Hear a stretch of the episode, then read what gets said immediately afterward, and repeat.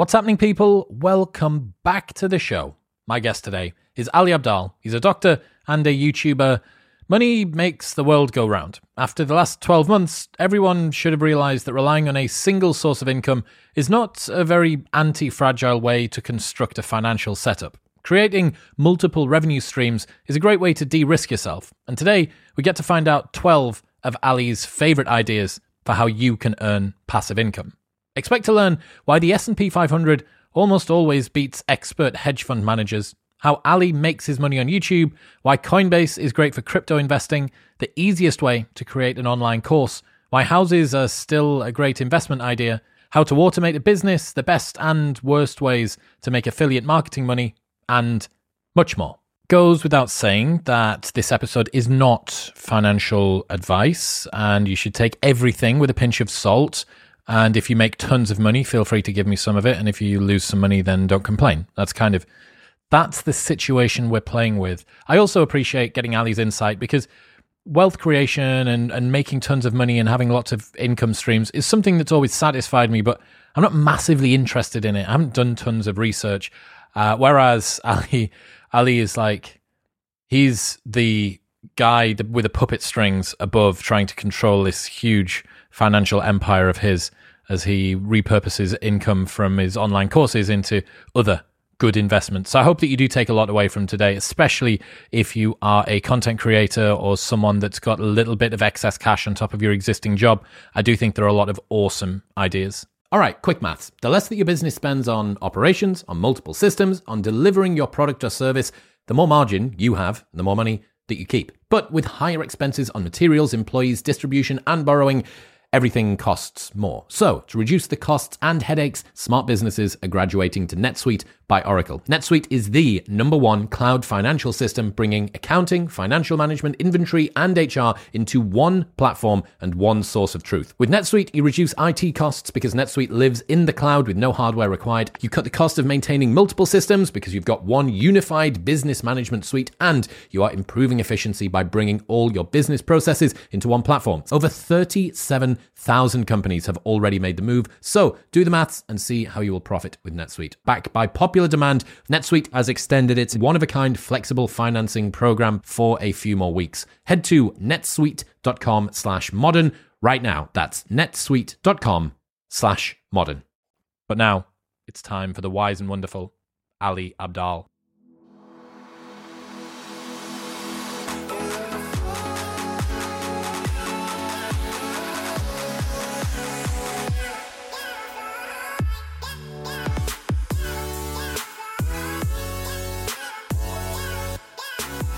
Ali Abdaal, welcome to the show. Thanks for having me on. Look at this lovely studio that we're in. I know. It's still a work in progress. Beautiful. Yeah, so, we've just got loads of forest like plants in the background. yeah, we are in some foliage. Haven't here. figured out a name for them yet, but I feel like Harry Potter have to name. characters or Disney yeah, characters. that's very like that. you. Yeah, it's got to very be you.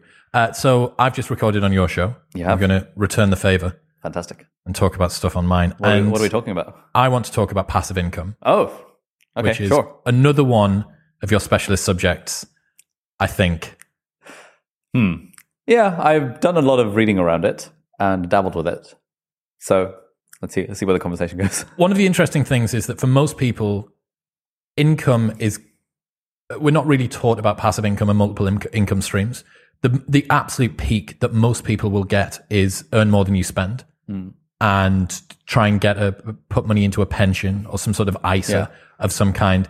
There's not really a very good understanding of how you spread your risk about how you can have multiple income streams. Maybe people who are not self-employed don't think that this is the sort of thing they should be doing. For people who are self-employed, they might not have the time or the understanding to actually be able to work out what they should do. So if you're talking to someone about passive income, what's the why should someone even be bothered?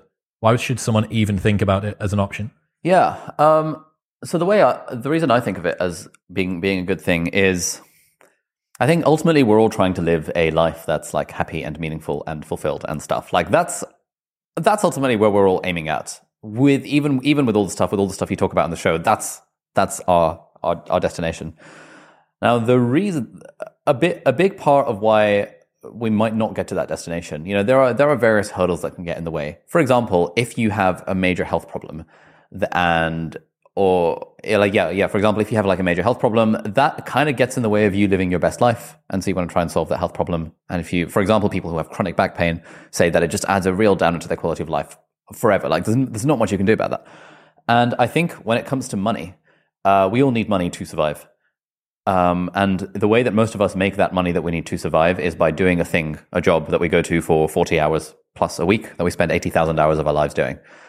Now, if you could magically make everyone not need that money to survive, then I think we would be more more free to live our best life. And and and, and the way I think of it is it's almost like in, in board games. I don't know. Have you have you ever played those like really long, three hour long type board games? No, but I know that you absolutely love these. Freaking so love that stuff. Tell me about them. Um, and and so there's a game called Agricola, which is like it's it's like Farmville, but like board game format. I used to play with my friends at uni. Um, and in a lot of these kind of strategy board games, you need to create for yourself an economic engine of some sort, whether that is like, I don't know, breeding sheep or getting collecting hay or collecting wood or being the person who lays brick within the context of the board game. And once you've built your economic engine, at that point, you can start winning, like moving towards victory points and, and winning the game. And I think in real life, we all need an economic engine of some sort. And it would be really nice in a dream world if the thing that we did to make money is also the thing that makes it brings us passion and joy and genuinely contributes to us living our best life. But for most people, including for me, that thing is not the same as the thing that makes me money. Uh, and so, long answer to the question, like the reason I think passive income is good is because theoretically, if you could make an extra five hundred pounds a month, thousand pounds a month, fifteen hundred dollars a month from a thing that you didn't have to spend your own time doing, that means you can tick that box of economic engine, and then you can spend your time doing the stuff you actually want to do. Maybe that'll involve quitting your actual job and doing something different. Maybe involve going part time. Maybe it involves spending more time with your family and kids and stuff. Um, but uh, but ha- having having that financial freedom is life changing, and passive income is one path on that route to financial freedom, which is ultimately on that route to living a happy, healthy, fulfilled life. How do you think about wealth? Like, let's say that you're talking to someone, you want to explain to them about wealth creation and what what it is. How do you think about that? Do you think about it in terms of you have a central job and then you try and peel cash off the top? What's the sort of basis? Um, I guess it's for me. It's like how much money do I need to live, and then how much money do I need to have a good life? Um, i.e., good life defined as doing the things that I want to I want to do. For me personally, I don't think my lifestyle is particularly extravagant, um, and therefore, you know, figure out what that what that amount of money is usually the amount of money I need to live is different to the amount of money I would like to have in order to live a good to, to live a good life. And then I just think we need to figure out a way of hitting those numbers. And for most people, that's their job. But the multiple income streams is another way of hitting those numbers. And for most people, what I usually advise is don't quit your job. Like, do your job. And then in the evenings and weekends, find ways to build these side hustles and projects that can make you money. So that in the future, if you want, you can quit your job if, if that's what you want or you can go part time, or you can continue doing it if you really enjoy it. But either way, it just gives you more freedom. and gives you more optionality. And certainly, like we, we found that in the pandemic, people lost their jobs, and where you know this black swan event happens that people can't imagine happening since like 1919 or whatever. Uh, people lose their jobs, and you realize, oh my god, reliance on a single source of income is not a very anti-fragile way of living life, as they say. Um, and so, multiple streams of passive income, whether it's through investments or through businesses or whatever, is a way of de-risking yourself. So that's sort of how I think about wealth. Like less so in the sort of construct of wealth, more in the case of how much money do I need to live? How much money do I need to live a good life? Does anyone need to sort anything before they start thinking about passive income? Is there any, is there a step 0.5 before we start with step one? Mm. Um, probably not. I mean, I think the, the issue with passive income is, is actually, yeah, most people need to start off with active income before they can switch to passive income. So you need to have some money coming in through something that you're doing. It is very hard to just conjure up a stream of passive income, passive defined as you're not you're not really working for it. I guess we, we can go into in, in into definitions, but I think active income, single stream, start with a single stream of income, and then worry about like diversifying that into multiple streams. Cool. Stocks and shares. Where do you start? I don't know about stocks and shares. I don't know what to put my money in. Yep. I don't know what trading is. Where do I start? Okay. Uh, that leads us into a long conversation. Based, so, practical advice: don't worry about it. Put money into, if you're in the UK, into a stocks and shares ISA, which is a savings account, or in America, your Roth IRA or 401k. And if you can invest money, invest it into a stock market index fund. Uh, basically, what that means is that you are instead of buying one company like Apple or Microsoft or Tesla or Google, you're buying a stake in the top 500 companies in, the, in America, which would just so happen like if you put 100 quid in something called the S&P 500, um, three pounds would go to Apple and you'd own three pounds of Apple. Two pounds, you'd own two pounds of Alphabet A and B. So Google, you'd own two pounds of Microsoft, two pounds of Amazon and so on. And that means you can invest in the stock market without worrying about trying to cherry pick individual stocks, which doesn't work for anyone unless you're like a very, very, very professional hedge fund manager. And even then, for those guys, picking stocks doesn't really work. So that would be my advice to people. Um, but I think it does help to have a first principles understanding of what the stock market is and, and how that kind of stuff works.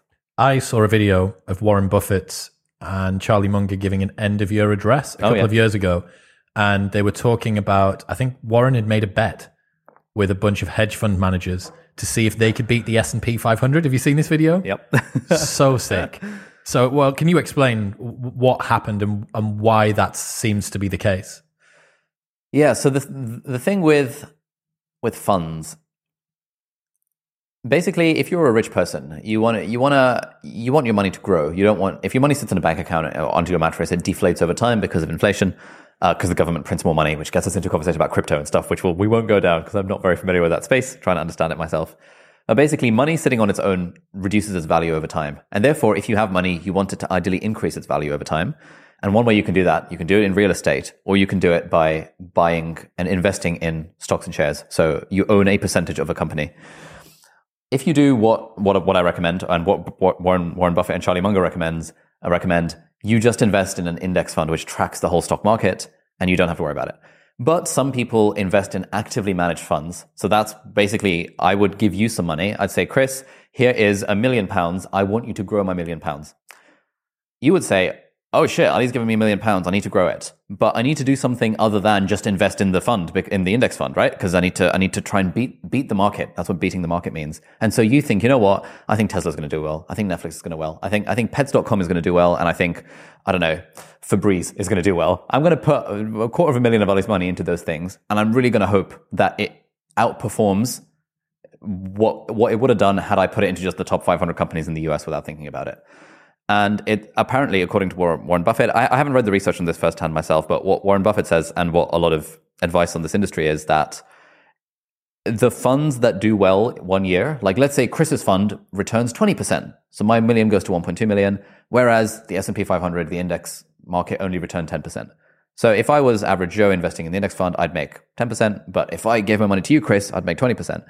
Uh, but there's no guarantee that the next year your fund is also making 20%. And there's also no guarantee that in year three, your fund is still doing well.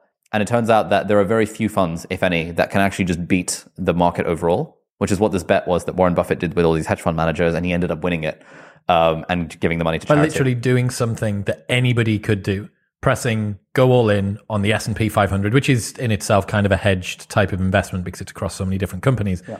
And you're talking about professional hedge fund managers that were spending time and charging commissions yep. and doing research and looking at is this overpriced? What's the R number on the the Fibonacci sequence yep. over over trend? All this stuff. Exactly.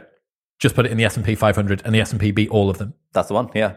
I think I think there are some funds in the world, like especially the ones that invest in like early stage startups and things, where you probably do beat the market, but normal people don't have access to those. You have to be like ridiculously rich to be able to invest in those sorts of funds that do that kind of thing is my understanding. Therefore, most people should just invest in the S&P 500 or a broad stock market index fund. In the UK and in the US, how would you do that? Um, in the UK, uh, basically, whichever country you're in, you need to get a um, essentially a stockbroker. So b- back in the day, a stockbroker was some dude on Wall Street that you would ring up and say, "Hey, Tom, I want to put twenty dollars on Apple," and he'd be like, "All right, I'm placing that order."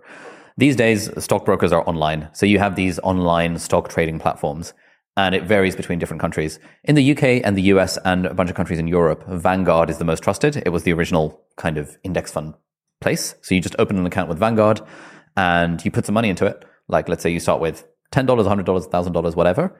And then you can allocate that money to one of these funds. And the one that I'm fully invested in is the S&P 500, which is just the 500 biggest companies in the US. I don't think too hard beyond it, uh, about it beyond that. Um, so that's what I'd suggest. Is Google best online stockbroker. Hargreaves Lansdown is quite popular in the UK. It that's is. quite easy to set up. Yep. Uh, and you can tie that in. The allowance in the UK is twenty thousand pounds per year that you can put in tax free, and the returns are also not taxed on that. So over time, that 20 will be 21, 22, 23. Um, so yes, you can also set up a standing order slash direct debit, which I think is a nice way to portion off a little bit of mm. money every single month. I know that X hundred pounds goes into that, and it's also that also permits you to do what's called dollar cost averaging, which is to piece into the market over time. So the market's going to do these little wiggles, wiggly wiggles up and down, hopefully trending upward, which means that you're continuing to earn money. But by piecing in consistently over multiple months, you don't end up ever catching too many big or too many low points within the market. And you get out of it on the other side, all right? No, exactly. So like I have a monthly standing order for 500 pounds into the S&P 500 and uh, 2000 pounds into Bitcoin and Ethereum. Have you seen Coinbase has a smart investing thing? oh, no, I haven't. What is that? So Coinbase is a trading account that you can use. It's also a wallet for crypto. And they have a dollar cost averaging service that uses the movement of the price to allocate how many, how much of your funds should go in. Oh. So let's say that you want to put, I want to put a thousand pounds into uh, Bitcoin and Ethereum every month. It will rate down or up how much it puts in of that thousand pounds based on the movement of the coin during that month. So if Bitcoin is more than 10% down, it'll put 1,400 in. Hmm. But if Bitcoin is more than 10% up, it'll only put 600 in. Yep. So it actually sort of smart invests based on what the recent movement of the market has been. Oh, that's very sophisticated. I should try that out. I just use the recurring buy feature on Coinbase. Pretty cool. Yeah. It's kind of like a rebalancing thing, but it happens automatically within the app. Oh, sick. So you don't have to And it's pretty it. simple when you think about it. It's like, has the price gone up a lot? Okay, I'm not going to put quite so much in. Has the price gone down a lot? Okay, I'm going to put a little bit more in. Nice. Right, quite cool. Uh, real estate or houses. Yes. the thing with real estate is that um, it's it's a pretty good way of making passive income. In that, let's say you own a property and you rent it out to people, and then they're paying you however much a month. I recently bought a property in Manchester, renting it out for about thousand pounds a month, so making about twelve thousand pounds a year on on the property. The issue with real estate um, oh, and, and the other good thing about real estate is that you have a physical thing, right? Like, uh, no one's going to argue with, depending on which country you're in, no one's going to argue with the fact that you own that house. If you need to, you can live in the house. So, whereas if you need to and you need to, you you can't live in your 3% equity in Apple, like, that's not really a thing.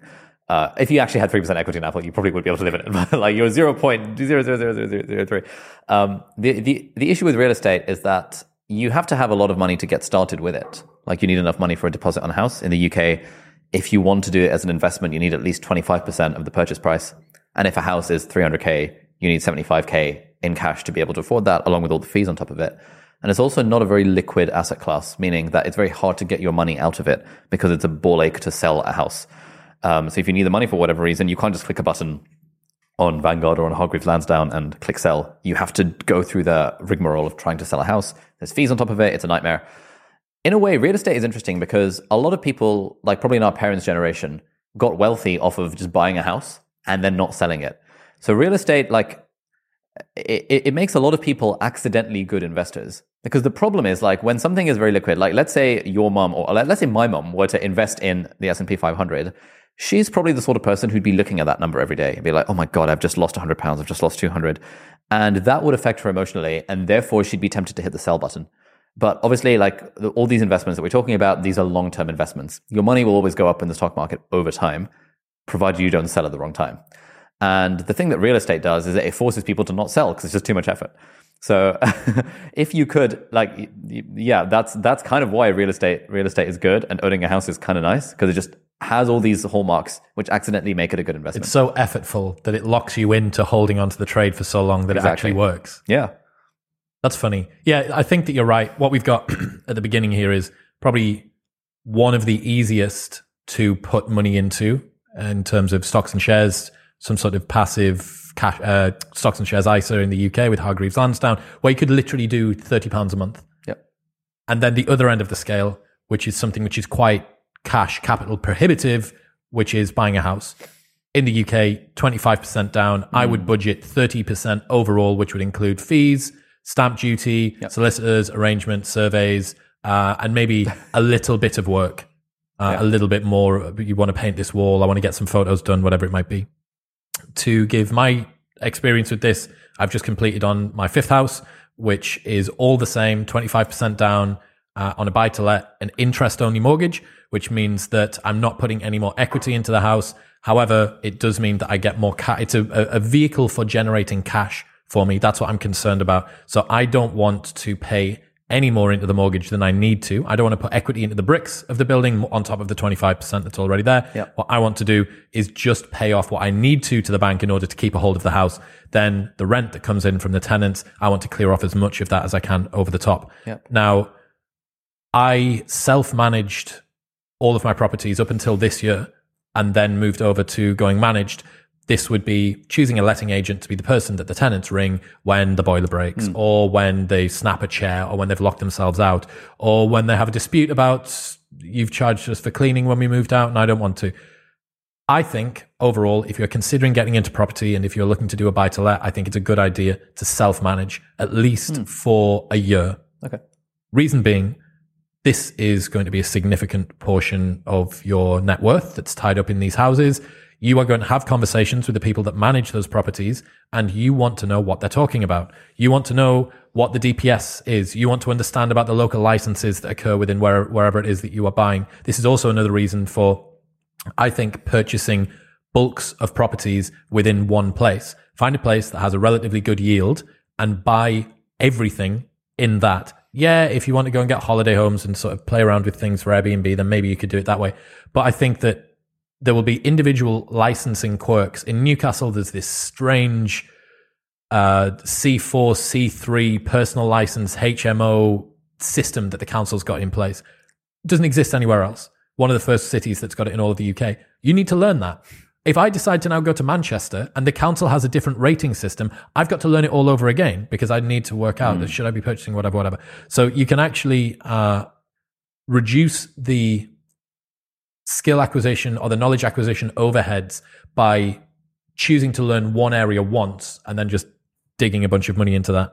Uh, if you want to look at places to purchase, I would advise ideally near to where you are. It means that you can go and deal with the letting agents one on one. You can have conversations with them. If there's problems with the tenants, you can go and deal with them. Other than that, if you are prepared, if you're somewhere that's very expensive, like London, that doesn't have fantastic yields, just go on Rightmove and look at the places that have the biggest yields. I think Nottingham came back as number one this year.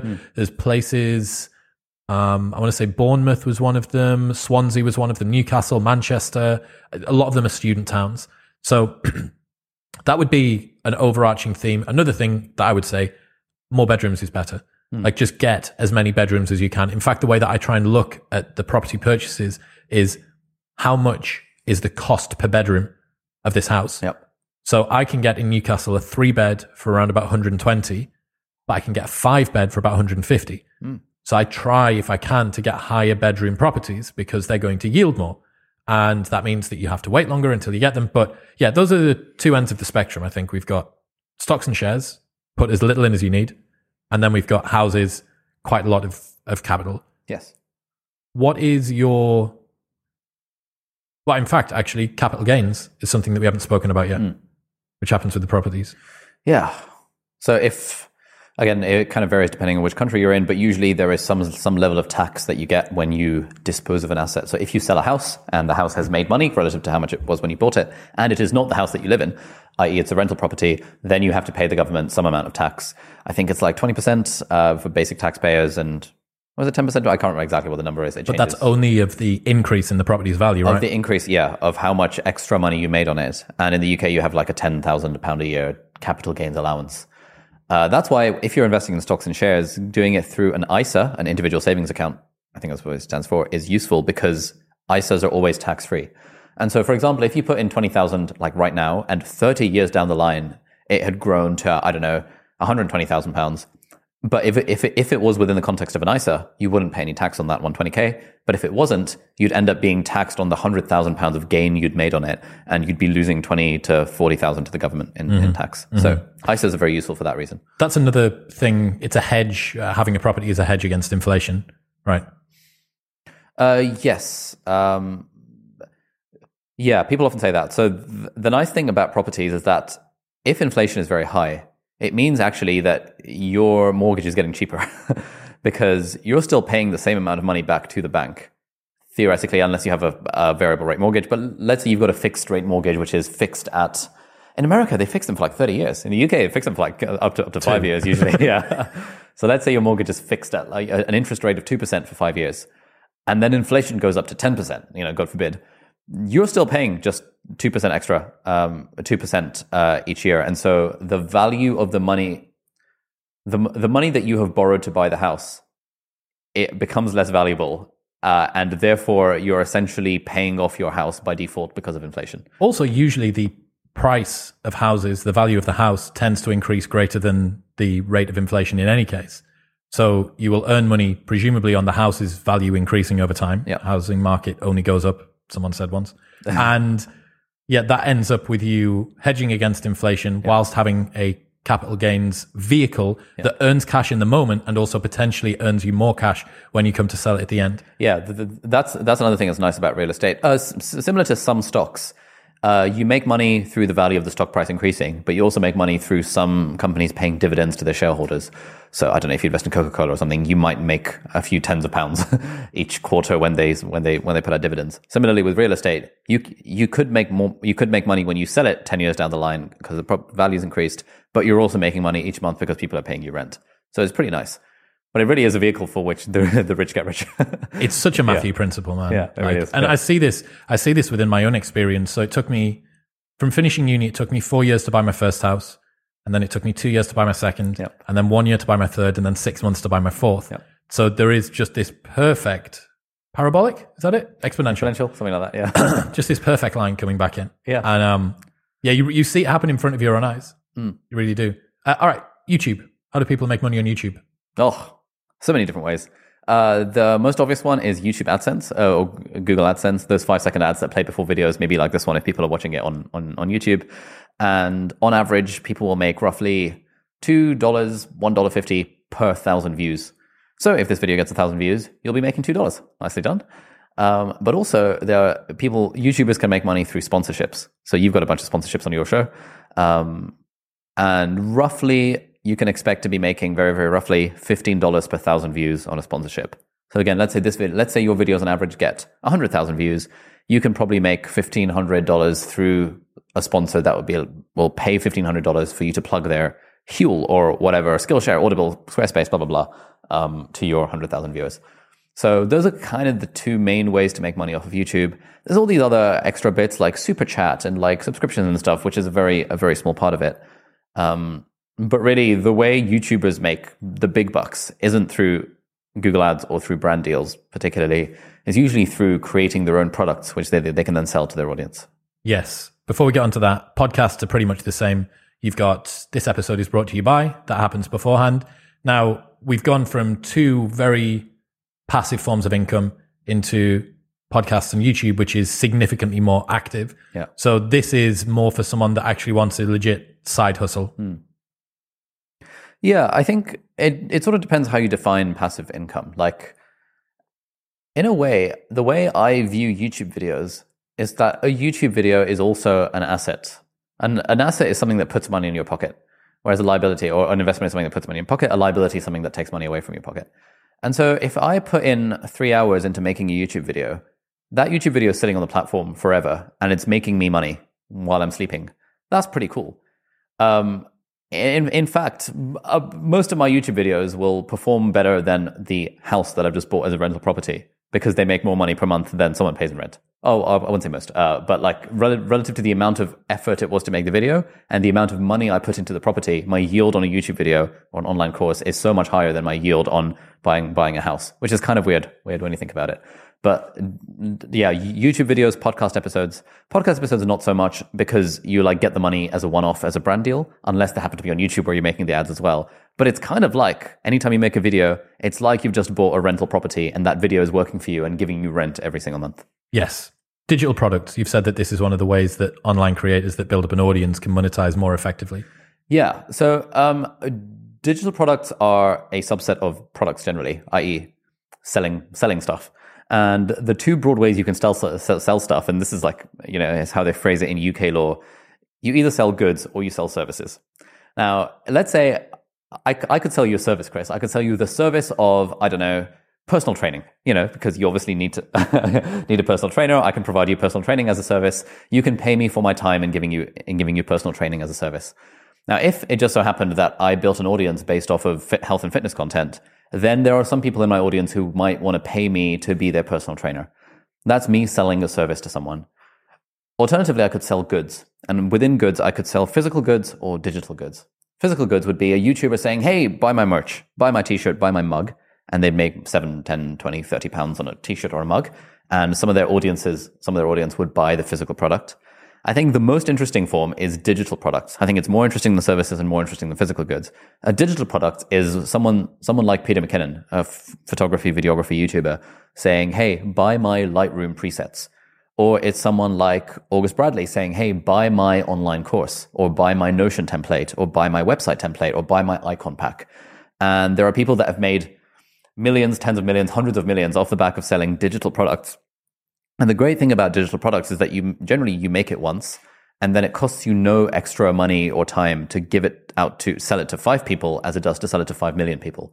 Whereas if I want to sell five people a shirt, I have to manufacture, produce, and sell, and you know, manage five shirts. If I want to sell five million shirts, I need to get a whole warehouse. I need to get a whole. It's it's a real nightmare selling five million shirts, and it eats into your margins. It's a it's a big hassle. it's not at all a nightmare to sell five million copies of a website template. That's like free money, basically the scalability on the internet is a sight to behold. Other things that people have may have seen would be something like a workout plan, a one-off workout plan. That is different to having a course or a membership service that gives you workouts regularly. Mm. So you can write up a PDF. Let's say that you're a PT. You decide to write up 30 days of EMOM workouts or 30 days of uh, high intensity workouts, whatever it might be. That can exist on the internet. Let's say that someone has some sort of speciality and they think, I want to teach people to they're a positive psychologist and they want to give someone a guide to the principles of positive psychology in a little ebook or something mm. like that, how would you list it and sell it in the most frictionless way? Um, probably a website called Gumroad. That's actually I've got the, the, the guy who invented Gumroad. I've got his book there. Um, Sahil Lavingia. Yeah. He was supposed to be on the podcast this Wednesday, but we've had to rearrange. Oh, nice. I yeah, I haven't read his book yet. It, it, it, literally arrived earlier today as a advanced copy, so we'll, we'll, we'll, we'll yeah. see how that is.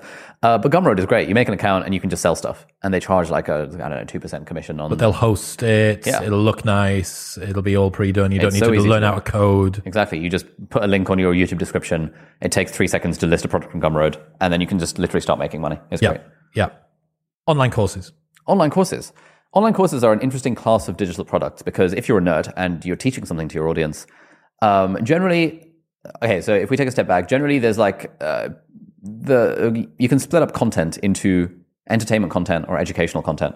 And for people like you and me who are doing educational rather than entertainment content, no offense, um, our audience is primed to think of us as teachers. And therefore, if we were to make an online course teaching the same stuff that we teach on our YouTube channels, maybe in a bit more depth, maybe with a bit more structure, then the audience of our YouTube channel is primed to be also interested in, oh, I wonder, I, I, want to hear Chris teach me about passive income. I want to hear Chris teach me about his morning routine. I want to hear Chris teach me about how to launch a podcast because he's done well with the whole podcast thing. And the nice thing about an online course, again, is that you just record it once. If it's a kind of self-paced online course, you put the videos up online on a website like Podia, which is my favorite, or Teachable, or there's all these different platforms where you pay a small fee, like $29 a month but they host your product. They handle the payment. They handle the checkout page. They handle the forgot password, user login. You don't need to learn to code or anything. You just literally upload your videos. And then within a minute, you can start selling an online course to your audience. And online courses are how I've made the bulk of my money over the last like 10 years. Passive online courses, but also this new class, which you've capitalized on, which is cohort based online courses. What's the difference there? Yeah, so we've got passive online courses, which is the uh, the the traditional thing you might expect from an online course. You sign up, you pay maybe a few tens or a few hundreds of dollars, and then you've got this library of videos that you can watch through at your own pace. Basically, a passive online course is glorified YouTube videos just in a structure with a paywall behind it. This is really convenient. It's very convenient for the creator because they just have to record them once. It's quite convenient for the viewer because they can watch it at their own pace. Self-paced, yeah. Exactly. It's like with Netflix. You can watch a whole season in one go if you really want to. You don't have to wait for the next episodes to come out. The issue with online courses is passive online courses is that they have a famously low completion rate. Like I've signed up to dozens of online courses that I've never even once opened or watched the first two lessons and I'm like, oh, I can't be bothered to do this anymore. That's what most people are like. Like I think 2% optimistically is the completion rate of like a generic passive online course. And so there are people who have been like, okay, online courses benefit from the scale of the internet. But if you're really thinking about offering a transformation to your students, they're unlikely to get it through a passive online course unless they are particularly self motivated. So now there's this whole new vibe of online courses uh, that they call cohort based courses, which is sort of actually mimicking the way that like real life education is done. Like when you sign up to do a degree, you aren't signing up for an online course that you can watch at your own pace. Although, depending on what degree you do, that ends up being ends up being the case, and you end up teaching yourself Depends if the there's a pandemic or not. Yeah. Exactly. Yeah. In fact, to be honest, even pre-pandemic, most of my med school teaching was through YouTube videos. um, but that aside, you know, you're paying a large amount of money. You're, you're getting this experience. You're part of a cohort. You're part of a community of people. You're getting these live lectures. You're getting these workshops, these tutorials, these supervisions. And at the end of it, you get some sort of skill, some sort of qualification, some sort of, you become a doctor maybe if you're doing, if you're doing medicine. A live cohort online course is trying to do the same thing, just doing it over Zoom rather than in real life. So I run one called the Part Time YouTuber Academy. You're thinking of maybe starting Link below, one. yeah. Oh, thank you. Where every three months we run a new cohort. It lasts for somewhere between four and six weeks. We change it up depending on how we're feeling. And twice a week, I rock up to a Zoom call. I teach people for two hours for live sessions. And then we have a bunch of interactive things. We have a bunch of like small group teaching sessions. That's a lot of work. It means we can charge more for it. So we charge at the moment between $1,500 and $5,000 per place. It's still way cheaper than a similar course would be in real life, but it's way more expensive than a passive online course would be. But hopefully it's good for students who can afford it because they recognize that it's, it's sort of like you don't need a personal trainer to work out. But uh, and and you and you definitely could get hinged by yourself by following an online workout plan or just doing it yourself. But for a lot of us who don't have a lot of time on our hands, who don't rate our own motivation or accountability very high, having a personal trainer is really, really helpful. Similarly, you could do a course passively online, and if you've if you're self motivated enough to get the value from it, then that's fantastic. But I think where live cohorts benefit is in the accountability and the community that you get around it, not so much the content, which makes people do the thing more. Because often the barrier between you know, if you think about, say, if, if you're listening to this and you've been wanting to start a YouTube channel or a podcast, the reason you haven't yet is not a lack of information. The information is like, I, I hold my hands and say this, it's all freely available on the, internet, on the internet. The reason you haven't is because you haven't got that push, you haven't got the accountability, you haven't got that community. So that's what you're paying for in a live cohort course. So I'd recommend you should start one. I think It shows, I think, the importance of compliance. Mm. That if you get someone to actually comply to the things that you do, the vast majority of people are going to see results. Yeah. And what you get is this feeling of discomfort when you do a cohort based course, especially if you have tasks that are supposed to be handed in each week. So with yours, Yeah. you have all I want you to do by the end of this course is recorded a YouTube video every single week. And you see other people are posting and you go, Oh God, God, I haven't done my YouTube video yet. So yeah, there's there's an interesting, I'm sure that someone's probably created a matrix of the amount of work that it takes for the creator and the amount of money that you can get back from the customer in terms of this. Yeah. It is more effortful to do a cohort based course, significantly more. It's more time consuming, but also the amount that you can charge and the results that you get for the customer are higher. If you have a single delivery digital product that is literally a one and done, if you have a passive consumption for an online course, there's usually some form of community, sometimes alongside that, like some sort of Facebook group or something or circle where you can go and do that.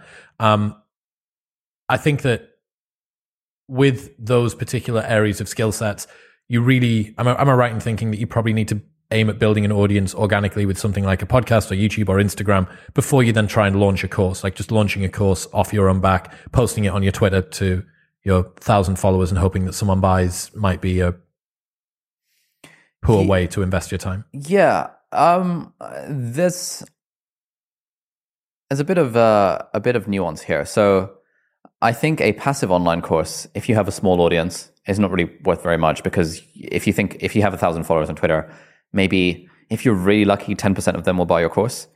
More more realistically, one percent. So let's say ten people, one percent of your audience buys your course, and let's say you charge I don't know hundred dollars for your course.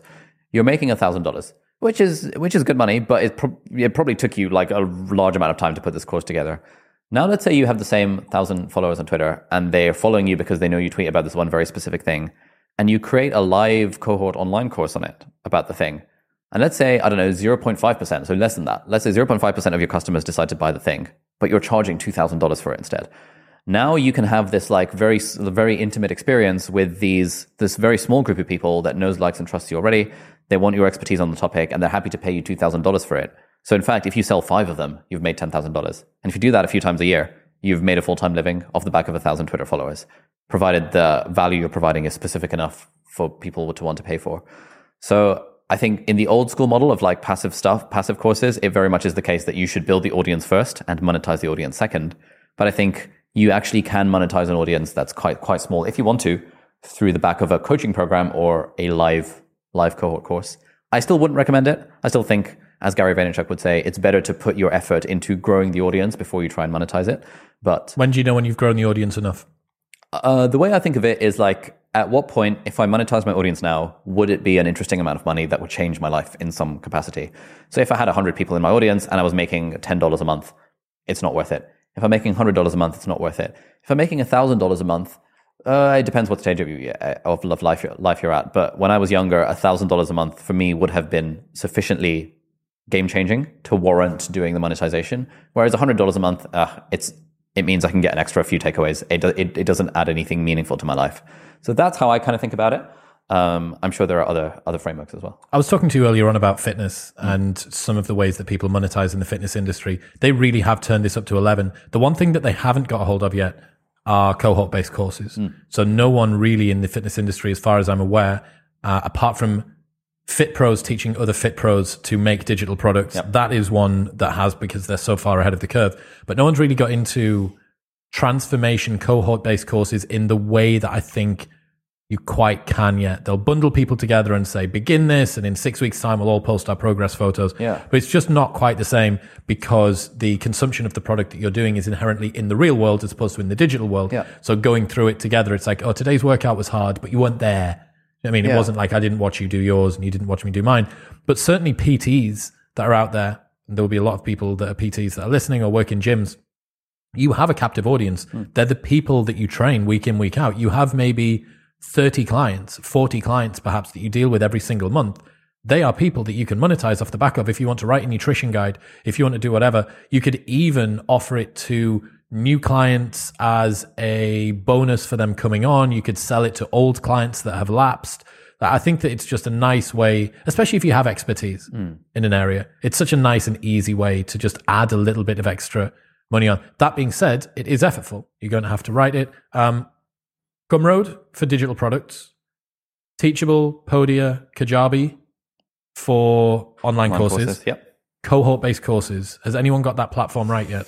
Uh, there's lots of companies trying to build it. There's one called Virtually that we we sort of use. Uh, another one called CoLeap, which is run by some friends of mine. No one's quite got it fully right yet. Uh, people are working on it.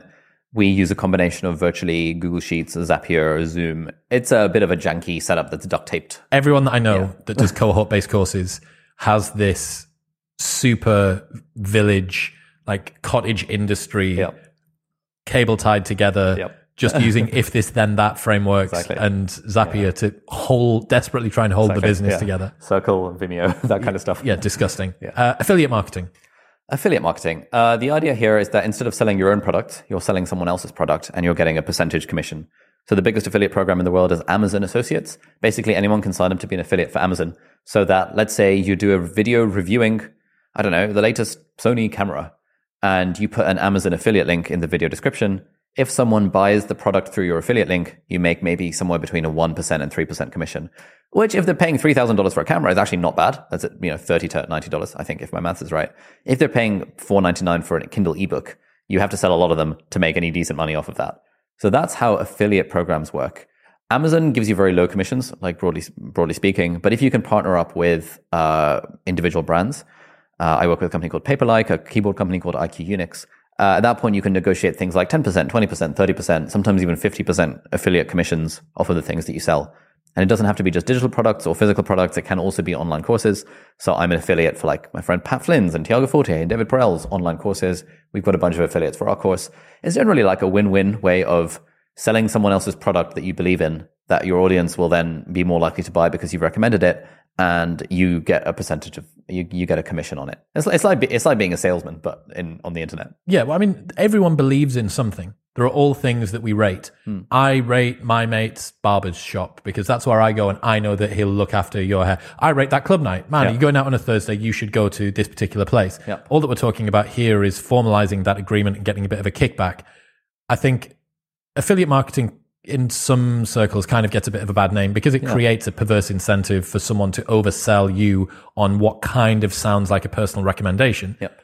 But that being said, uh, well, I mean, that identifies why it's such a low amount of commission that Amazon sells you or offers you because you could sell anything. The fact is that everybody needs something and they're probably going to get it on Amazon. And if you're the intermediary, what have you done? Yeah. Like, what were you there for? It was either the Oral B Diamond White or the Philips Sonicare. Yeah. And you just happened to direct them one way or the other. You haven't actually brought any trade here. Um, it's funny that you talk about if you're managed to sell someone on a expensive product versus on a bunch of Kindles. I have got affiliate links in all of the ebooks that I've released. So the life hacks list and in the uh, reading list as well, both of which have got all tracked Amazon links, which I just thought would be interesting and it's passive yeah. income. So why not? And I looked, it took a long time to write the uh, 100 books reading list and the entire amount of all of that income has topped up to about 12 pounds Nice. i think because it's you're talking about three pounds kindles some Yeah. of them are free Yeah. some people have got audible subscriptions so they're just using it on their audible which means that i don't get anything Yeah. and then one guy because you can actually track um, what product brought people to amazon Mm. on your amazon affiliates backend what brought people to amazon and then what did they what did they buy downstream from that Yeah. and this one guy bought a ps5 Oh, so some yes. dude went on to buy the almanac of naval ravikant and Yeah. then bought a ps5 i was like yes like 10 pounds 50 and that was that was like the big earner for the for the year Solid. yeah so funny man but um yeah are there any other affiliate marketing easy access affiliate marketing uh, platforms or Hmm.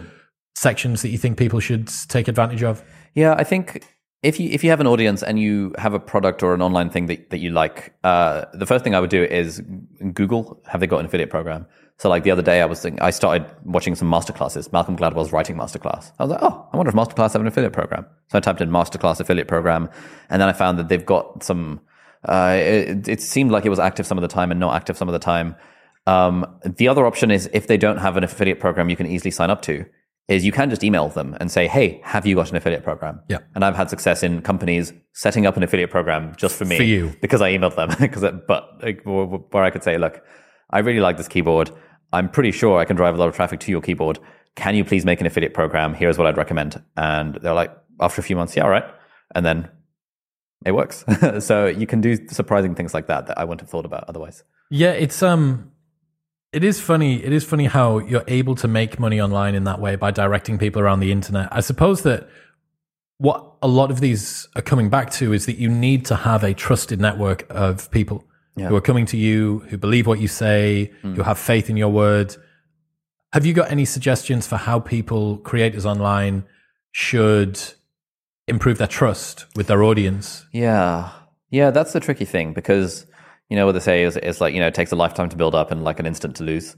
And I've certainly done it a few times where we've put out a video where uh, it was kind of because we just had a sponsor deadline coming up and I didn't really stand by the value of the video, but we put it out anyway. And A, that always feels really bad for me, but also people can tell like, oh, this is, this was a throwaway video. This wasn't the usual quality. And really, I think trust is built up by showing up regularly and by delivering, delivering value um, the way Gary Vaynerchuk puts it is like anytime you give someone something for free, like valuable content for free, you're adding to the goodwill bank bank balance with that person.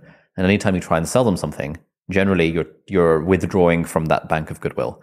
And so he advocates a strategy of he, he calls it jab jab jab right hook, where a jab is giving someone really valuable content for free, and a right hook is asking them to buy something from you.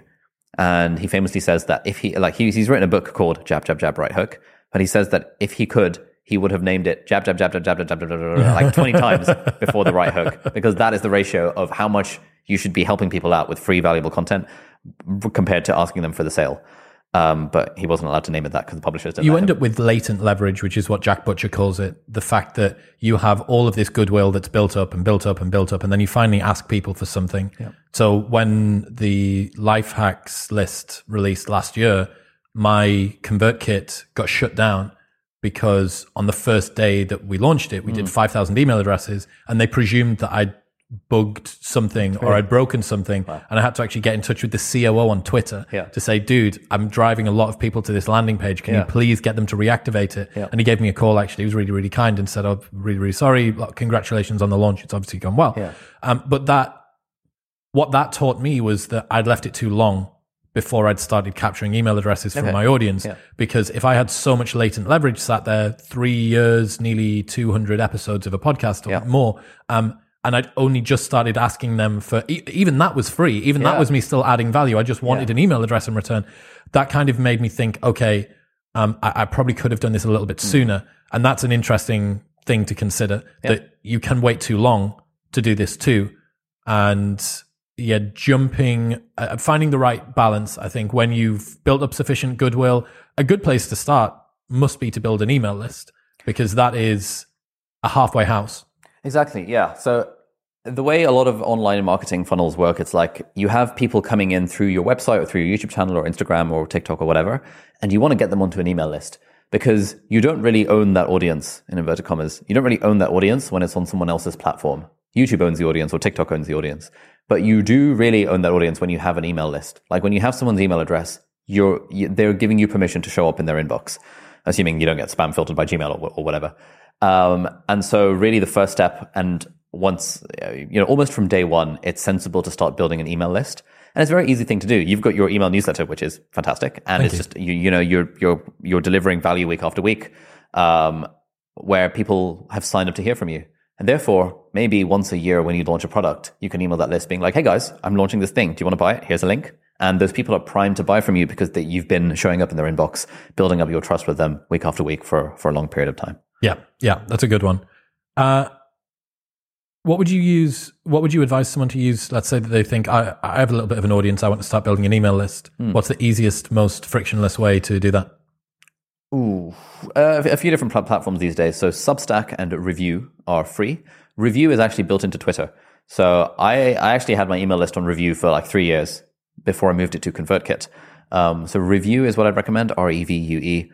Um, once you're ready to take email marketing a bit more seriously, uh, you can switch to something like ConvertKit, uh, which is very good, but it is quite expensive. Uh, so after your first thousand subscribers, which are free. So I'd, st- I'd start with Revue or Substack. Yeah, uh, the thing I like about Revue is it's got on your Twitter account, especially if you're big on Twitter, it's got a subscribe right there at the top of your Twitter profile. Yep. Um, what I would say, I hope Revue aren't watching this.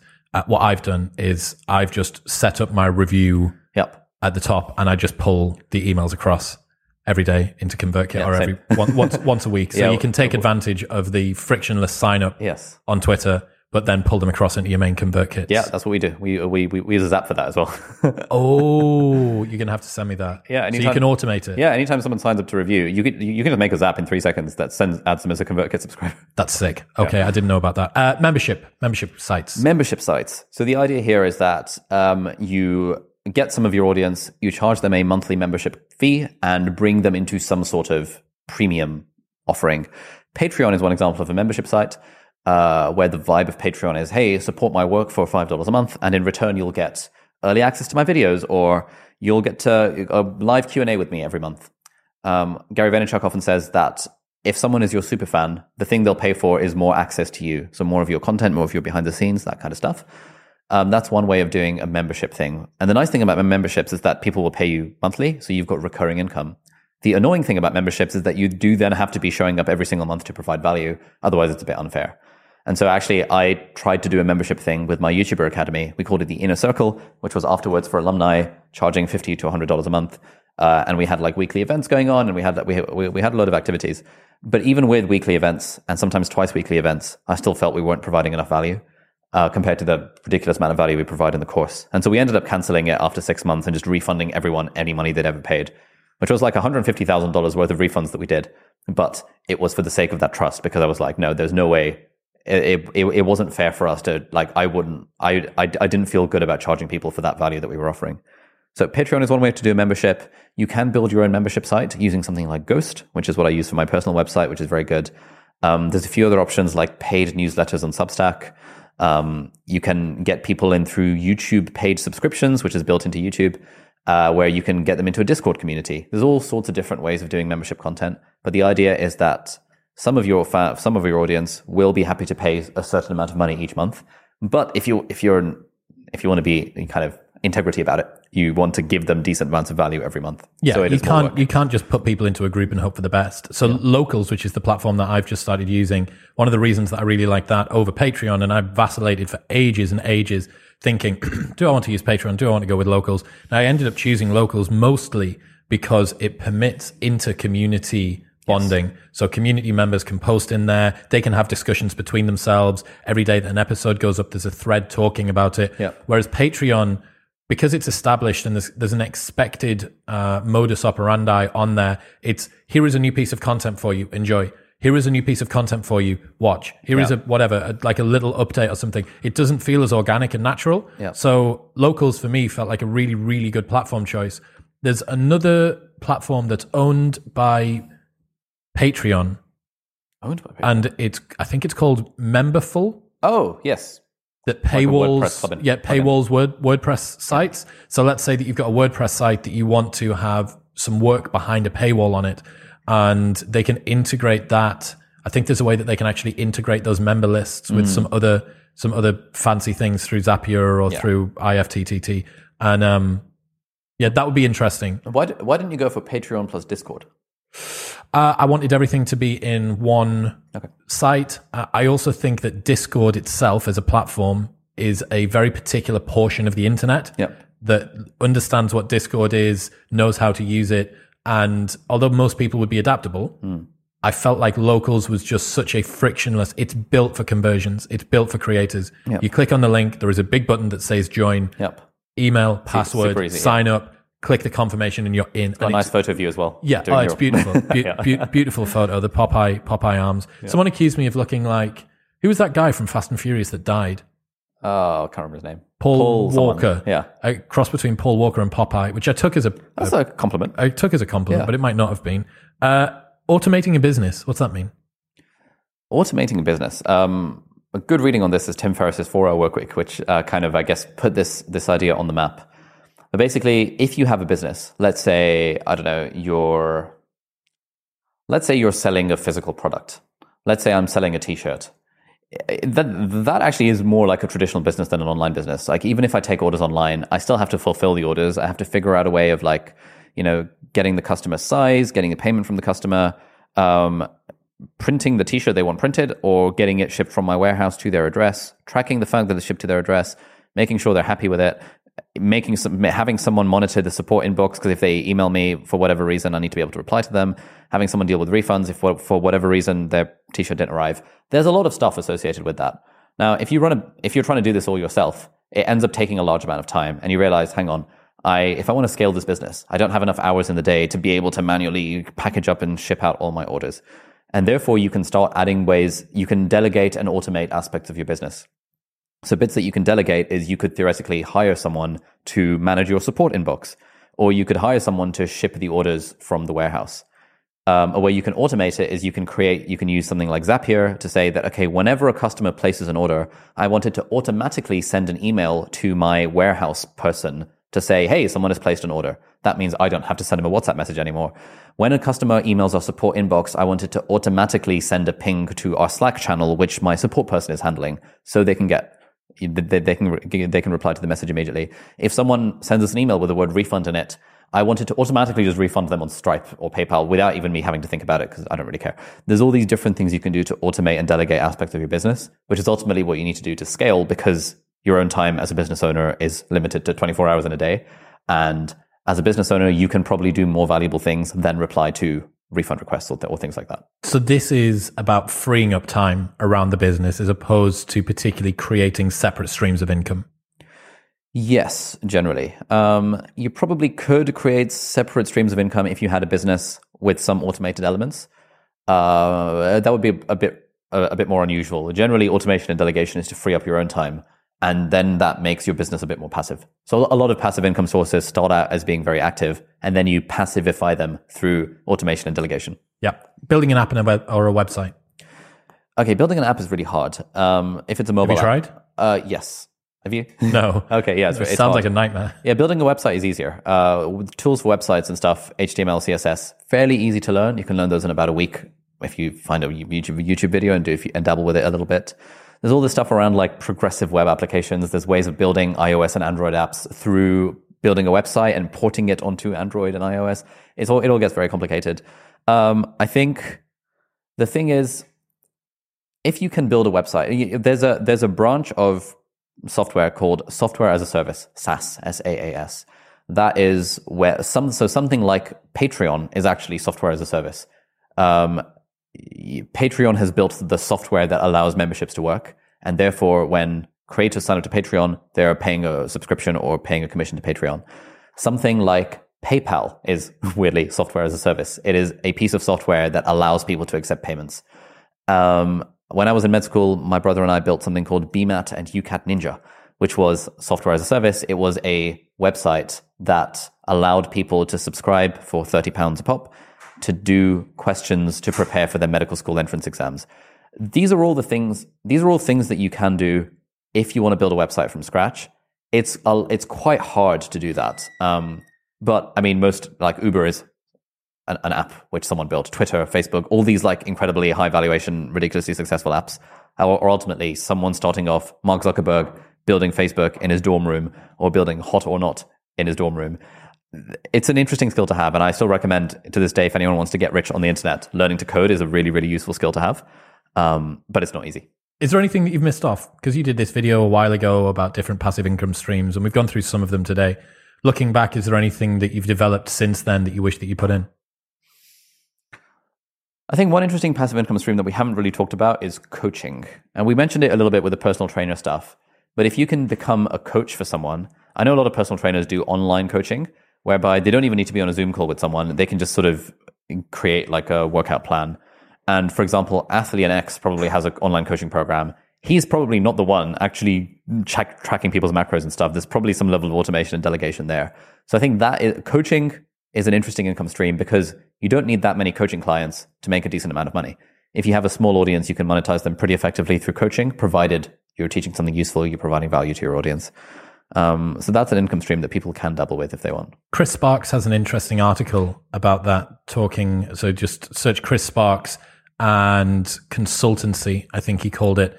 And it was just discussing how people don't really see service based businesses on the internet the same as many others. He was identifying the fact that a lot of weight lies on your shoulders if you want to be, whether that be an online coach or a mindset coach or someone that's helping someone with teamwork or working through relationships or yeah. dating advice, whatever it might be. It is great, but the scalability of that is inherently downturned because you, for the most part, are the person. You're the product. Exactly. Yeah. One half an hour of your time equals one half an hour of your customer's time, which means that if you only want to work eight hours a day, you can only have 16 customers a day, yeah, as opposed to the scalability that you get from products and online no, courses. Exactly. Yeah. Coaching is a very, it's, it's not passive unless you find a way to automate and delegate it, which kind of takes away from the charm of it being you as their personal coach. Yeah. Yeah. So to recap, we've got differing amounts of input in terms of both time and capital that we need to use. Yep. Looking to try and have a spread of a a variety of income streams as possible is good because it hedges you against different markets either moving up or moving down. It also means that you can monetize more effectively across different streams and building an audience, going audience first, adding value first, thin end of the wedge, over delivering on the freemium side. That is something that's going to help. Anything else? What else has been missed off from the from the recipe for success? Um, I find like when, when, I'm thinking about passive income, uh, I kind of often think of the three C's which is, I think, something that Naval talks about uh, capital, code, and content. And you can make money through capital by investing in stocks, investing in real estate. You can make money through code by building an app, building a website. And you can make money through content by creating a YouTube channel, podcast, Twitter, Instagram, TikTok, writing a blog, writing a book, all that kind of stuff. And then the, then you've got the actual traditional businesses like selling a thing or selling a service and then applying the delegation and automation processes to that. But capital, code, and content have an unfair advantage in that they benefit from the scale from uh, pre-existing passiveness, i.e., capital, and the internet, i.e., code and content. Whereas a traditional business, you have to do a bit more extra work to make that into a passive income source by delegating and automating. And even then, traditional businesses are so much lower margin. Like, you know, if you're selling a physical product, it's just going to be lower margin than if you're selling a piece of code or a piece of content. So that's sort of how I think about it in my head. I think might be useful for people to, to, to have that uh, framework. I like it. Ali Abdaal, ladies and gentlemen, if people want to keep up to date with what you do, give us shill your online wares. What are my online wares. Yeah, just check out my YouTube channel. Search Ali Abdaal on YouTube. It'll probably be linked in the video description. It's all good. Sick. Thanks, man. Thanks for having me on.